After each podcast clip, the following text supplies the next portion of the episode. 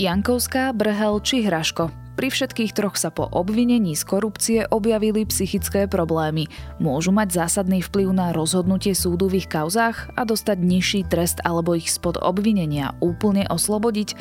Je útorok 15. júna, meniny má vít. Po chladnejších dňoch sa opäť vraciame k poriadnemu letnému počasiu. Bude jasno až polooblačno, najvyššia denná teplota 24 až 29 stupňov. Počúvate Dobré ráno? Denný podcast denníka ZME dnes s Janou Maťkovou. Využite posledné dni Ford SUV šrotovného. Zastavte sa s vašim starým autom v Autopolise na Panonskej a vymente ho za nové SUV Ford Puma alebo Kuga. Získajte okamžite dostupné modely so zľavou až do 9600 eur. Autopolis vám zdarma pribalí aj 5-ročnú záruku a financovanie na splátky. Neváhajte a vymente svoje staré auto za nové SUV Ford. Už len do 15. júna. Viac na www.autopolis.sk Vedeli ste, že Unión zdravotná poisťovňa pre vás pripravuje podcast? No tak už to viete. Podcast Zdravé reči sa venuje témam zameraným na zdravie a zdravý životný štýl. Okrem fyzickej kondície však nezabúdame ani na tú duševnú. Preto sme pre vás pripravili aj novinku, podcast Zdravá duša, v ktorom na vás čakajú zaujímavé rozhovory z oblasti duševného zdravia. Nájdete nás na všetkých streamovacích platformách. Príjemné počúvanie vám praje Unión zdravotná poisťovňa. Meníme ponuku podcastov k lepšiemu. Najprv sa pozrieme na krátky prehľad správ. Pojednávanie Najvyššieho súdu v prípade vraždy Jana Kuciaka a Martiny Kušnírovej sa začne dnes o 9. hodine. Prokuratúra žiada zrušenie oslobodzovacieho rozsudku pre Mariana Kočnera a Alenu Žužovú a budú predložené aj nové dôkazy. Pojednávanie budeme sledovať na mieste. Všetky informácie nájdete na sme.sk. Najvyšší súd poslal šéfa policajnej inšpekcie Adriana Saboa do väzby. Podľa Senátu existuje obava, že by mohol ovplyvňovať svetkov, teda je naplnený dôvod kolúznej väzby. Sabo je obvinený z korupcie. Generálna prokuratúra zrušila obvinenie bývalému riaditeľovi NAKA Branislavovi Zurianovi. Uznesenie o vznesení obvinenia bolo nezákonné, neopodstatnené a predčasné. Zurian bol obvinený zo zločinu zneužívania právomocí verejného činiteľa. Minister vnútra Roman Mikulec bude dnes v parlamente čeliť odvolávaniu na návrh opozície. Vláda mu včera vyjadrila podporu. Dvaja poslanci sme rodina, brat a manželka obvineného ex-šéfa SIS Vladimíra Pčolinského majú pri hlasovaní voľnú kartu. Kombinovaná vakcína od americkej firmy Novavax proti ochoreniu COVID-19 a chrípke má celkovú účinnosť 90,6% Spoločnosť oznámila, že jej vakcína je rovnako efektívna aj pri mutáciách koronavírusu. Viac aktuálnych správ nájdete na webe sme.sk.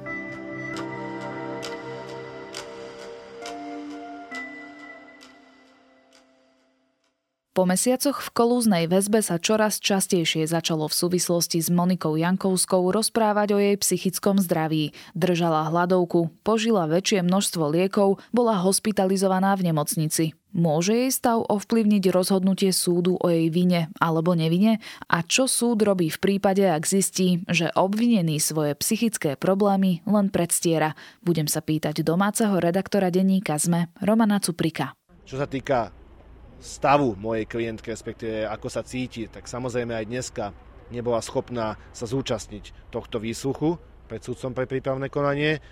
Vzhľadom tomu, že teda je stále hospitalizovaná, je hospitalizovaná v psychiatrickom oddelení nemocnice pre obvinených a odsúdených a necíti sa byť ona. Minimálne ona sa necíti byť spôsobila akéhokoľvek úkonu. Samozrejme, Roman, kde je aktuálne Monika Jankovská? Monika Jankovská je u seba doma v Bratislave, pretože vzhľadom na jej zdravotný stav jej to bolo odporúčané, že sa má vlastne zdržiavať iba doma. Navyše, namiesto toho, aby bola vo väzbe, tak síce ju prepustili na slobodu, ale stále má nariadené také pomerne prísne podmienky, aby sa nemohla ani stretávať s obvinenými, musí sa hlásiť, musí nosiť monitorovací náromok a podobne. Čiže je síce na slobode, ale tá jej sloboda nie je taká úplne slobodná. A v akom je zdravotnom stave, keď už si ho spomínal? Jej právny zástupca hovorí, že ten stav je zlý.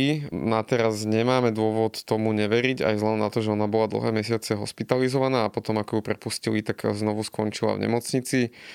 Ja si ťažko predpokladať, že by si to vymýšľala vzhľadom na to, že ako dlho už tá hospitalizácia trvá a aj trvala. A navyše ona dlho držala aj hľadovku, čo sa takisto podpíše na tom zdravotnom stave. Hovorí sa teda o jej psychických problémoch. Boli práve tie dôvodom, prečo ju prepustili z väzby?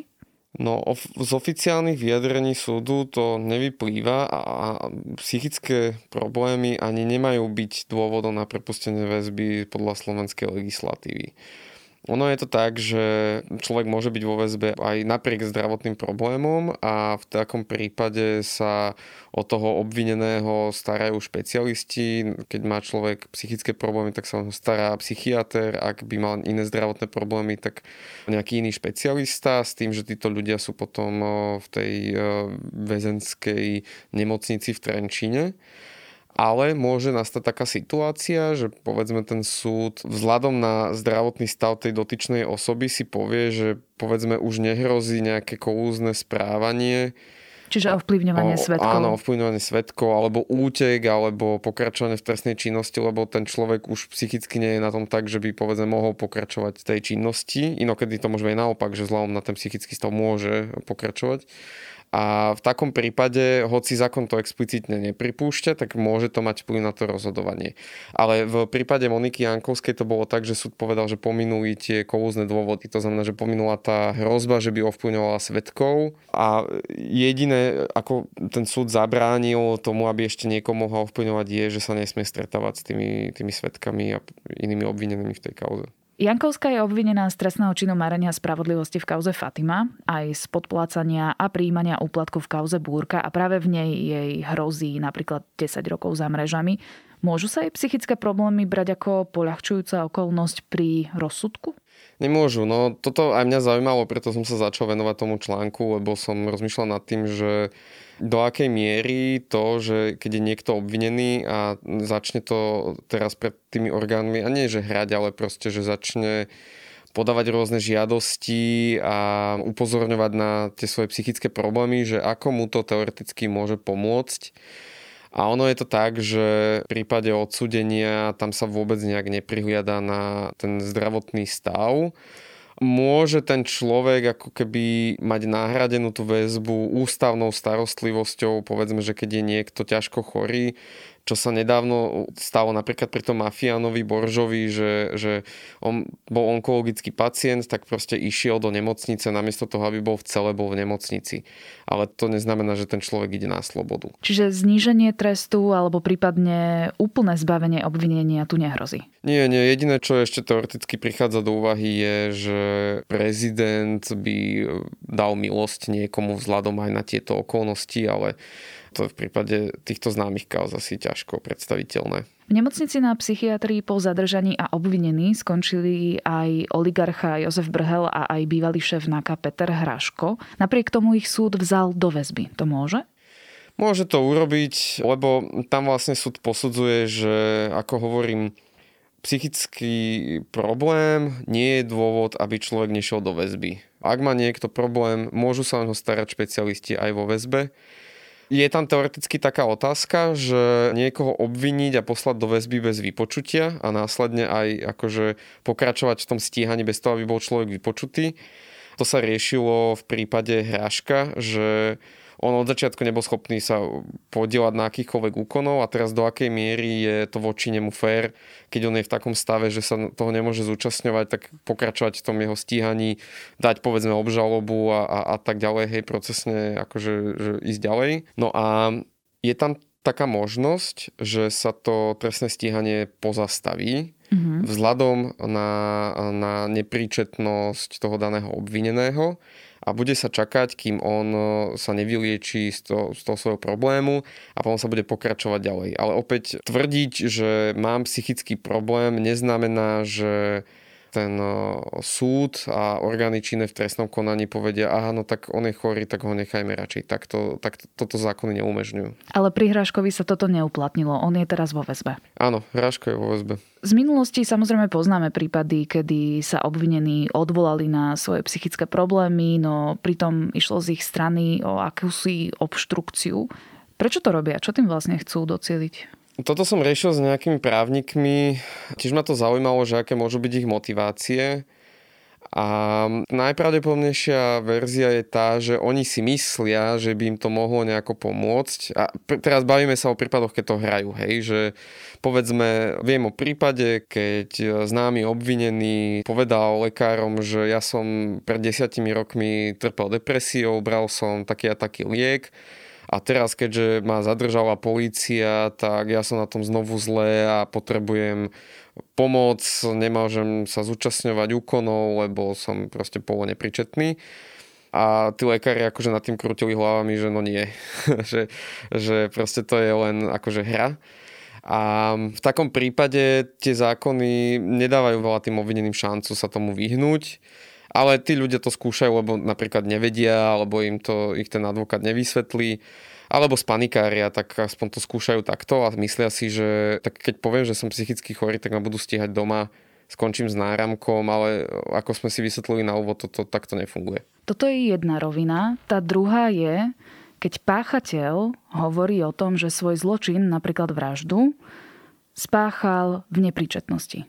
Vtedy sa to v praxi ako vyhodnocuje?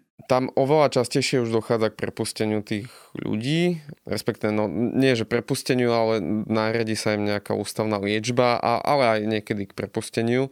Ja som našiel taký zaujímavý prípad, myslím, že niekde na východe sa to udialo, že mladý študent išiel, tuším, že z nejakých príjmačiek alebo z niečo podobného domov a prišiel za ním žobrák s tým, že si pýtal od neho nejaké peniaze a ten dotyčný to vyhodnotil ako fyzický útok a toho muža dobudal. A ten človek, ktorý od neho žiadal peniaze, aj naozaj zomrel.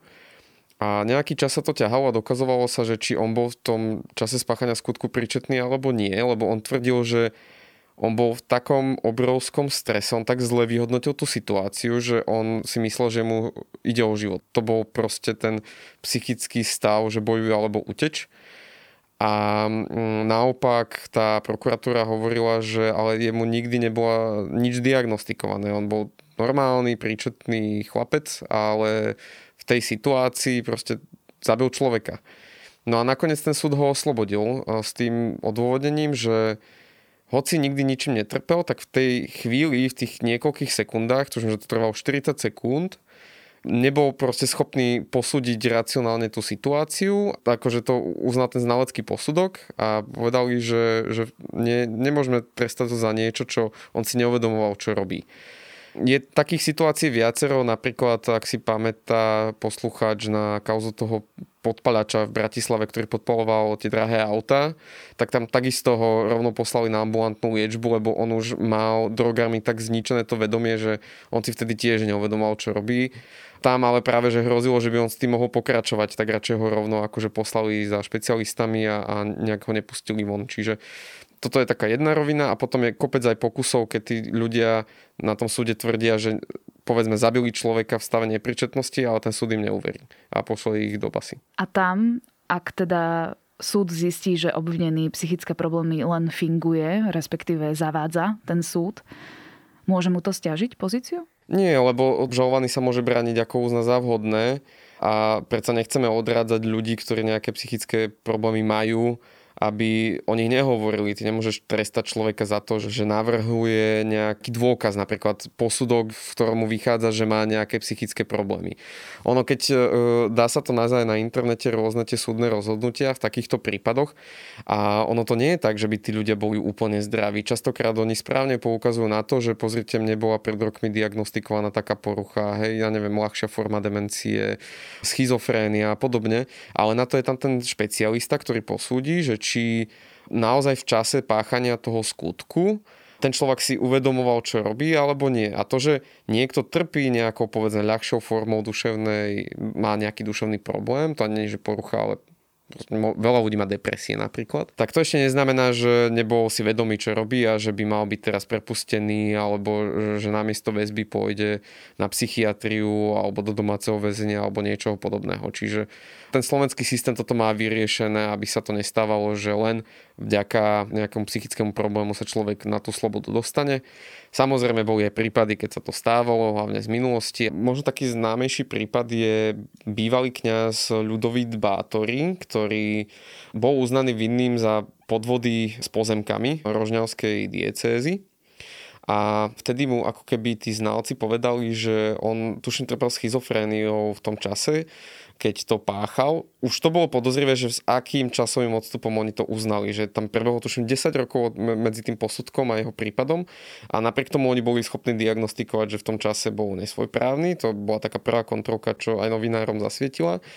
No a druhá kontrolka svietila vtedy, keď konkrétne jeho prípad sa spomínal v spise Gorila, kde vlastne ten Rejda, ktorý sa v Gorile spomína, ten bývalý policajt, hovoril, že Pátori ho kryla SIS a ona mu pomohla vybaviť toto prepustenie na slobodu. Jemu nariadili ústavnú liečbu, ale neskôr ju zmenili za, na tú ambulantnú, čo pre neho znamenalo, že teda vyviazol a že proste len musel chodiť do lekárov, ale inak mohol byť doma. Ale predpokladám, že sa to nemôže stať pri tak exponovaných kauzách, ako sú teraz kauza Búrka, Fatima, Očistec a podobne. No môžeme len špekulovať samozrejme. Ja si myslím, že v takýchto exponovaných prípadoch sa to nemôže stať, pokiaľ sa zase nejak nezmenia pomery na Slovensku, že sa tu budú vydávať úplne šialené rozhodnutia ako za Harabina. Ale povedzme, že fakt len špekulujem, že čo ak sa to nedieje napríklad v takých tých menších prípadoch na okresných súdoch a prokurátorách, keď e, ten obvinený povedzme sa pozná s niekým, k tomu to vie vybaviť a podobne. Akože, takéto prípady sa na Slovensku žiaľ stávajú, že, že napríklad to vieme z tých kauz rôznych farmárov a podobne, že tie väzby tam fungujú na tých okresných úrovniach, tak viem si predstaviť, že by sa to mohlo udiať a verejnosť sa o tom nikdy nedozvie, lebo je to tak malý prípad, vedia o ňom len tí lokálni ľudia, že, že sa my o tom nedozvieme a bolo to takto uhrané, hej, ale vyslovene špe, akože špekulujem, lebo, lebo alebo ako sa na to dá prísť. No. Ak je takýto človek oslobodený a teda nejde za mreže, ale ide na slobodu, má potom súdom predpísané nejaké, ja neviem, mm, hodiny u psychiatra, u psychológa, alebo ako to funguje? Keď ten súd povie, že ten človek potrebuje, lebo nie všetci potrebujú pomoc, povedzme, hej, napríklad ten prípad toho chlapca, ktorý zabil človeka, tak on nemal nejaký problém, on mal len v tej sekunde, alebo v tých niekoľkých sekundách problém ale ak súd teda uzná, že ten človek je psychicky chorý a potrebuje pomoc a povedzme, že je hrozbou pre svoje okolie vzhľadom na tú svoju poruchu, tak vtedy mu nariadí ústavnú liečbu. To znamená, že tak hrubo povedané, že je zavretý na psychiatrii. A tam sa o neho starajú, až kým sa mu nepolepší. A dokonca oni mu môžu nariadiť ešte aj dlhšiu hospitalizáciu, ako by bol ten samotný trest, ak si to tá situácia vyžaduje je tam ešte jedna taká možnosť, že ak to posúdi ten lekár, že vzhľadom na povahu tej choroby by bola lepšia taká ambulantná liečba, nie pobyt na oddelení. Čiže bol by doma a navštevoval by lekára? Áno, bol by doma navštevoval. Toto je asi jediná taká situácia, kedy tá choroba ťa predsa len na tú slobodu môže dostať, ale toto veľmi záleží na rozhodnutí lekára a bavíme sa nielen o psychických problémoch, ale aj o nejakých rôznych iných fyzických zdravotných problémoch. Hovoríš, že tie najťažšie prípady idú na ústavnú liečbu, teda na psychiatriu. Ale už roky sa na Slovensku vedie diskusia o chýbajúcom detenčnom ústave. A to je teda ústav, kam by boli zaraďovaní práve takíto odsúdení s e, psychickými poruchami. Prečo ho ešte nemáme? O, o tom sa vedú dlhé debaty, fakt už viac ako 10 rokov sa plánuje tento ústav. Vždycky tam boli nejaké výhovorky, prečo sa to ešte nezačalo riešiť.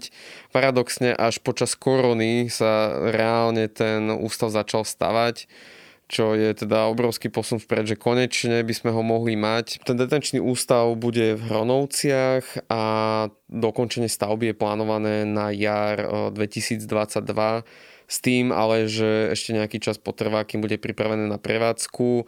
To boli posledné informácie ministerstva zdravotníctva niekedy koncom minulého roka. Treba samozrejme rátať s tým, že väčšinou pri takýchto stavbách je nejaké zdržanie, takže zrejme možno realistický odhad bude, že, že niekedy buď v druhej polovici alebo koncom roka 2022 už konečne tento ústav, ktorý sme tu mali mať minimálne 15 rokov, bude hotový. Toľko Roman Cuprik, redaktor domácej redakcie Denníka ZME.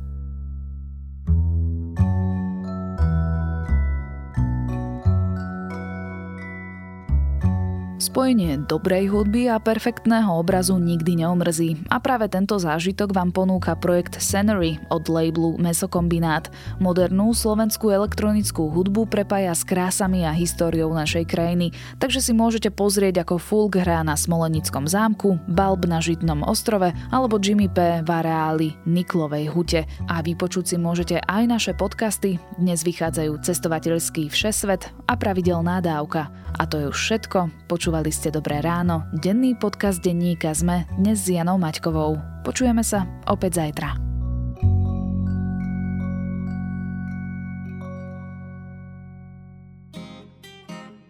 Viete, čo je to piatoček? Ja vôbec, ja akože absolútne vôbec, hej. Skutočne? Nie. Piatoček je satirický podcast nie len o politike. Klamstva, klamstva a klamstva. Kristýna, Viktor a Adam vás v ňom každý týždeň prevedú tým najbizarnejším, čo sa stalo na Slovensku aj vo svete. V každom dieli vyberú aj tragéda týždňa a na záver sa možno aj trochu opustia. Čože? Piatoček vychádza prekvapivo každý piatok. Vždy vo výplatný termín júnový, júlový, to znamená vo výplatnom termíne za kalendárny mesiac mája. Nájdete ho vo všetkých podcastových aplikáciách. A je, je. Poskávame vás všade. Viete čo, urobím to tak, že